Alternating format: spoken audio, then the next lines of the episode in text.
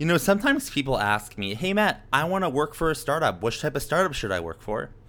And they're asking to know like which startups do I think are going to be the biggest, right? The ones that end up like Google and Facebook. When I actually don't think this is how potential startup employees should be looking at where they work. Yes, they want to join a company that's up to the right, that's growing really quickly, but one thing I think that is kind of overlooked many times is the culture fit. And how are you able to determine if there might be a culture fit or team fit before you even join the team?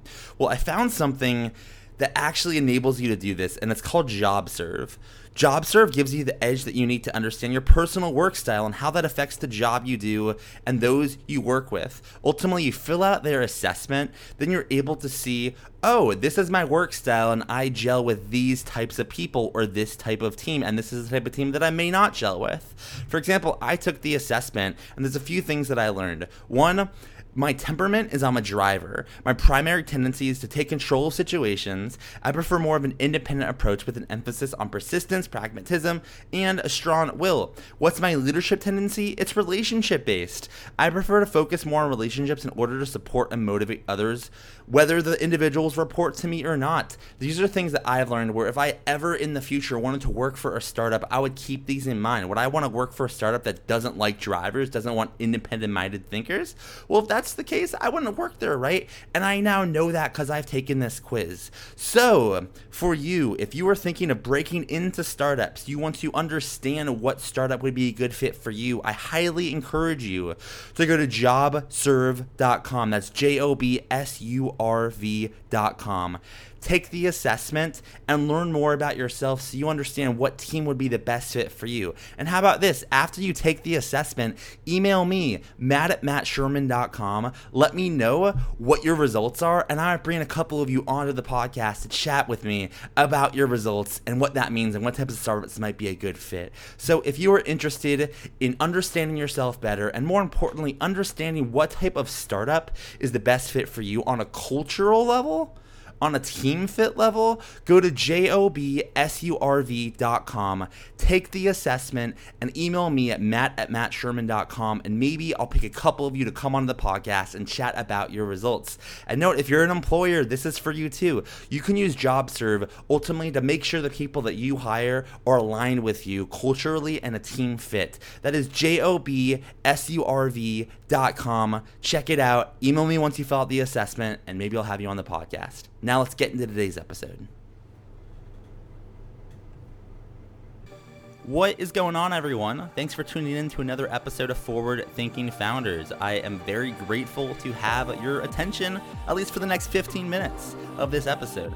Forward Thinking Founders is a podcast where I interview pre seed and seed stage founders about their products, what they want to build into the world, and why. We dive into how they spend their time, what's their vision, what's the origin stories, all these things, so you can learn all about what's coming tomorrow. Because these companies haven't hit critical scale yet, most of them haven't hit product market fit. These are just early stage companies, and the big question is what can this be? And in this podcast, we bring that out. So, with that, I really hope you enjoy your time listening to today's episode. And I've already done 200 plus, so if you like this one, listen to some of the other ones, like with Amadi Kund, Austin Allred, Leah Culver. We have great interviews, so check it out. Enjoy the repository. And for now, let's get into today's episode. Here we go. All right, how's it going, everyone? Welcome to another episode of Forward Thinking Founders, where we talk to founders about their companies, their visions for the future, and how the two collide. Today, I'm very excited to be talking to Lisa McGill, who is a co founder of Aleria. Welcome to the show. How's it going? Hey, great. It's been a long day, but happy to be here. Yeah, excited to be chatting and learning more about what you're working on. For people that don't know Aleria or haven't, haven't heard of you or haven't heard of your company, can you kind of share what you're working on? Yeah, of course. So we are an HR tech company that is taking the guesswork out of diversity and inclusion. And what that really means to us is that we're coming into organizations, we're measuring inclusion, and we're pinpointing exactly where business leaders can focus to drive not only greater inclusion, but greater employee satisfaction and greater business performance overall. So let's start with um, what types of companies do you kind of work with? You work with startups, Fortune 500, any sort of company? I guess, yeah. So, who's kind of your target company you'd like to work with? Yeah, so we started a lot in the financial services space, but majority of our customers these days are kind of mid-sized companies with like between a thousand and ten thousand employees on average. Uh, just because you know at that point, you know, diversity and inclusion becomes a little bit more complicated. It's fun. Uh, it's funny when you say um, mid-sized companies being like a thousand to like five thousand because i'm like a mid-sized company is like 50 employees but not, not really. Yeah. i mean like it's just startup world company world it's just kind of definitely. fun. i think the same but yeah. So let's um well actually before we go into more of how it works what you do when you go inside these companies um, let's kind of start off with the beginning and kind of hear a little bit of the origin of the story and why you, you decided to start this company. Sure so Aleria's story actually starts before me, um, at least me being involved with Aleria. About five years ago, one of our co-founders, uh, Paolo Gaudiano, he began conducting research combining behavioral sciences and computer simulations to try to quantify the business value of diversity and inclusion. And those initial simulations and research inform the foundations of our work at Aleria today. And so it was just serendipitous timing, maybe, that I was returning from a social impact fellowship where I was working in Rwanda for a few months and was looking for my next big thing. And Paolo happened to be looking for someone to develop a scalable uh, product and solution based on his research and methodologies. So we've been working together, um, three of us, uh, myself, Paolo, and our uh, third co founder, Arshia, for about two and a half years now.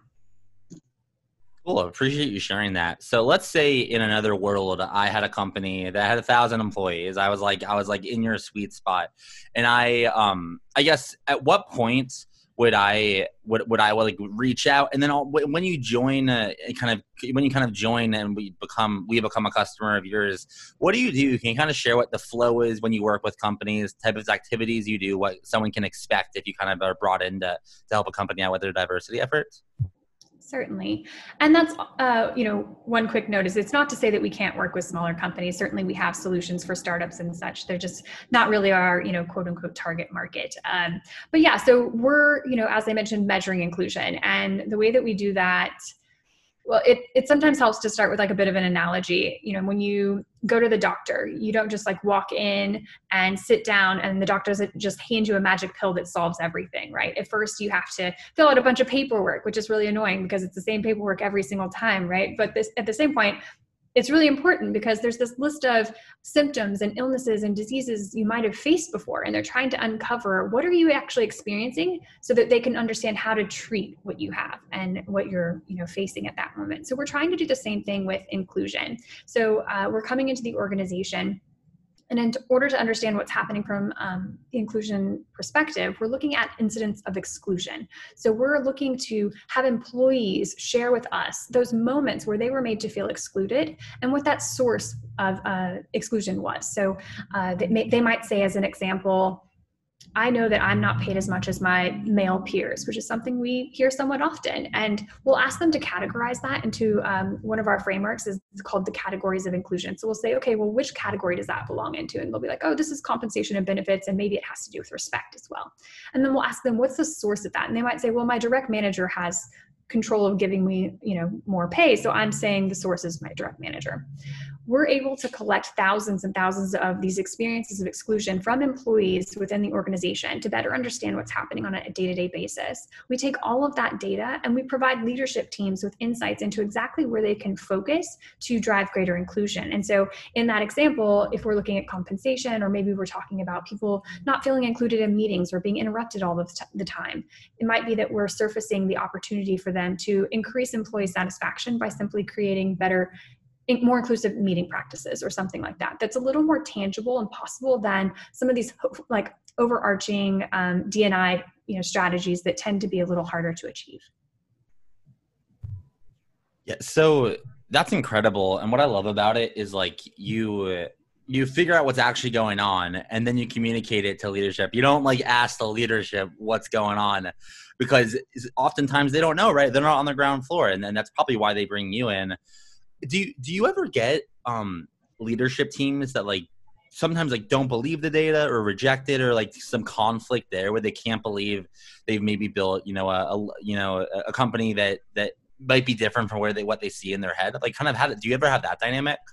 Yeah it's a great question uh, and aligned with something that you also just said uh, the idea that we come into organizations a lot of times that we're trying to convince business leaders of is the fact that inclusion is actually invisible and particularly to those who enjoy it the most. And so you know a lot of times if you are you know a primarily privileged you know white straight guy who's you know you know whatever check the boxes you'd like uh, you may not have a sense of what it looks like to be excluded within your organization on a daily basis. And so we're surfacing that. And so before we even do that work, we're normally having the conversations with leadership to help them understand why we go about thinking about diversity and inclusion in the way that we do. And our mission is really uh, to change the way that business leaders are thinking about diversity and inclusion, but more importantly, what they're doing about it. And so there's a bit of that education that happens up front.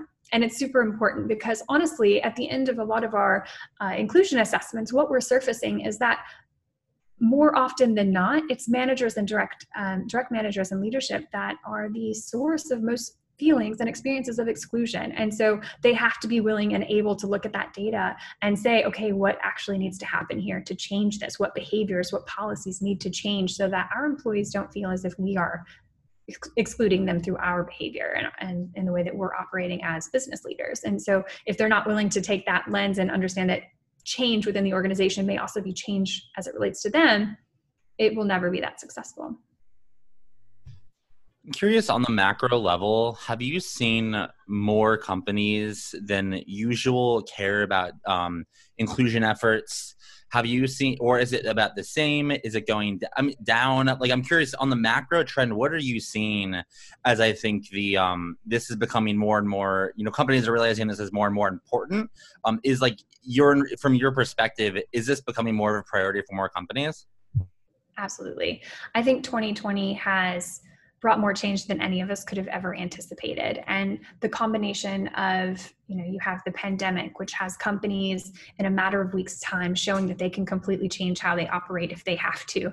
And um, having to face that like seemingly permanence that's going to uh, exist around remote work and flexibility and work life integration. And then you add in the fact that you know we have uh, the murder of george floyd that's prompted all of this um, increased conversation around social injustices and has had you know i think the statistic was 42% of us based companies uh, made a public statement against anti-racism or commitments to um, creating more diverse and inclusive teams and so now they're at a place where they were made to scramble for a moment they were made to uh, reflect on where their values um, align with the needs and the changes in, in, society at this moment. And they're currently trying to figure out what does that mean for us as an organization? Where should we be investing our resources? How do we actually create the change that we promised to create. And they don't know the answers a lot of them or they're starting you know simple but know that it's going to become more complicated as they get further into the work. And so anything that surfaces the real opportunities that exist based on their organization their teams their structures uh, is going to be extremely powerful. And uh, in terms of trend the actual question uh, only increasing for the next year or so for sure.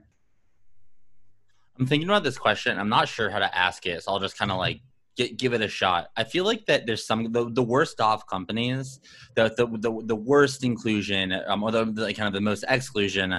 You know, diversity is bad. Anything like that, they are going to be so blind to the fact that it needs help that they will be the like the last ones to reach out to you versus companies that are a little more self-aware and they know that they want to get ahead of it you're you know they want and that's what they reach out to you to kind of make sure that they um, you know are growing a company in the right way. Is this is this something that you're noticing or or do the really companies that have a really you know have some problems do they reach out to you too? How, how do you how do you think about kind of that dynamic?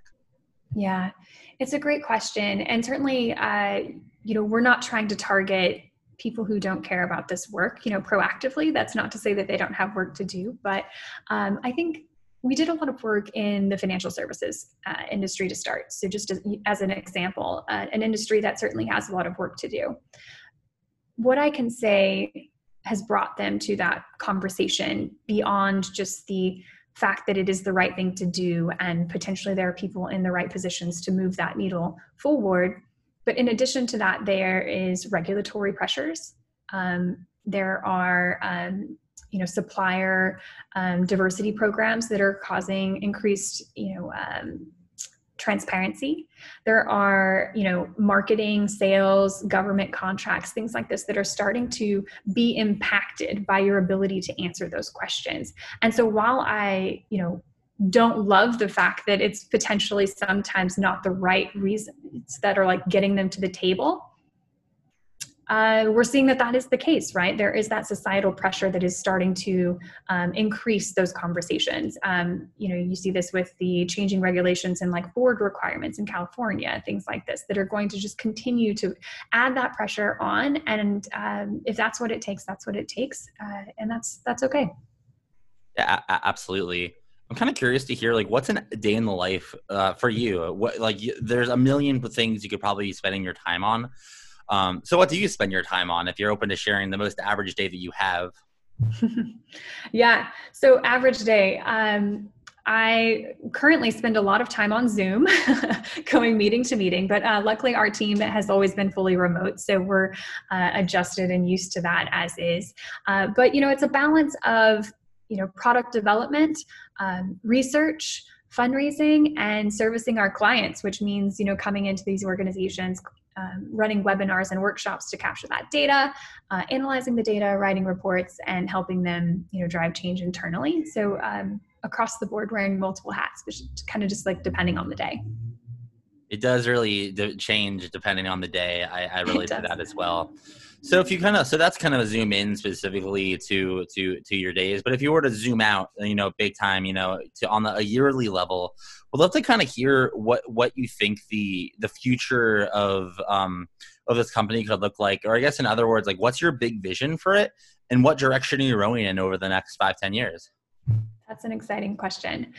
So we over the last two and a half years have been validating these frameworks for measuring inclusion and conducting research and uh, having these physical in-person inclusion assessments. And then that evolved to a point where we launched an mvp tech platform in march. So we were able to start doing these inclusion assessments that used to take months of time in quite literally one interactive experience and we're able to capture everything we need now um, that quickly. And so uh, you know in a year's time we're looking at uh, probably a, a platform that looks a little bit more like a saas platform that's embedded into organizations and is able to track inclusion on an ongoing basis but also be able to uh, uh, flag any risks and opportunities that present themselves based on the experiences that are shared, to continue to be a resource for employees, and to continue to track the specific outcomes of very specific DNI initiatives that we're suggesting.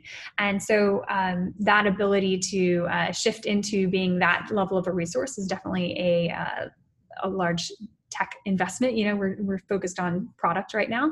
And uh, beyond product you know the opportunity is, is also aligned with us scaling into larger organizations. So i mentioned earlier we're focused on these mid-sized businesses but as we uh, perfect that technology scale it into uh, enterprise level uh, type solutions we can start to work with and collaborate with larger organizations as well then to make all that happen, you'll need some help. Um, you know, you'll need, you know, you always need help when you're, you know, when you're owner of a company, you know, whether it's employees or investors or customers, that you always need help. And, and luckily you, you got all the help that you need from the forward thinking founders community. So for my, my last question for you is how can the forward thinking founders community help? Are you looking for customers? Are you hiring, looking for investors? How can we assist? Yeah, that's a wonderful question. Thank you so much. Uh, and yeah, we're definitely uh, looking to grow and have that diversity and inclusion conversation with any organizations that are trying to figure out how to tackle that within their companies. So happy to have that. Reach out anytime. Um, and we're also actively raising money. So happy to have that conversation as well. And then if someone wants to learn more, for the final question, if someone wants to learn more or get in touch, do you have a website? Are you on social media? Can they email you? How, how can someone get in touch? Yeah, it's yes to all of those questions, uh, but maybe the easiest place to start is our website, aleria.tech, A L E R I A.tech. And we have a weekly newsletter that comes out every Tuesday. So if you're just interested in following along and staying up to date with the latest in research and best practices and resources, highly recommend that. All right. Thank you so much for coming on to the podcast. Thank you.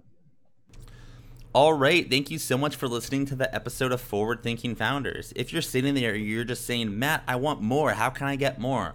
Well, luckily you can get it at Forward Thinking City.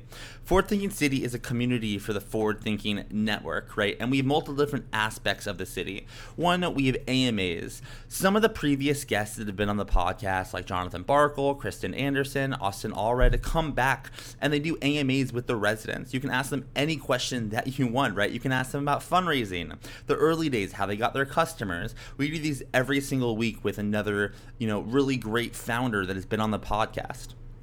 Additionally, um, we have our pitch battles, right? So if you want feedback on your pitch and the opportunity to potentially pitch in front of VCs and talk one on one with venture capitalists, this is where to do it. These are monthly pitch battles. So if you don't get in the first time, try again, right? The goal is to improve and get feedback to eventually one raise uh, get, get into the room with vcs two raise capital. Three so you can get back to your company and building a great startup building a great business. The last thing i'll mention is that if you are kind of interested in just community we have our coffee hours and happy hours where you can meet other residents learn about what they're working on talk about social things anything you want. This is a city for founders. It is for investors. It is for startup enthusiasts. It's for anyone that loves startups. So if you're interested in what i'm saying go to forwardthinking.city and join the city for $15 a month. Um, you know, the way, the reason I charge is because I want to be able to do this full time and bring as much value as I possibly can. And I think it's well worth the value. You can ask any of the current residents and they will attest to that.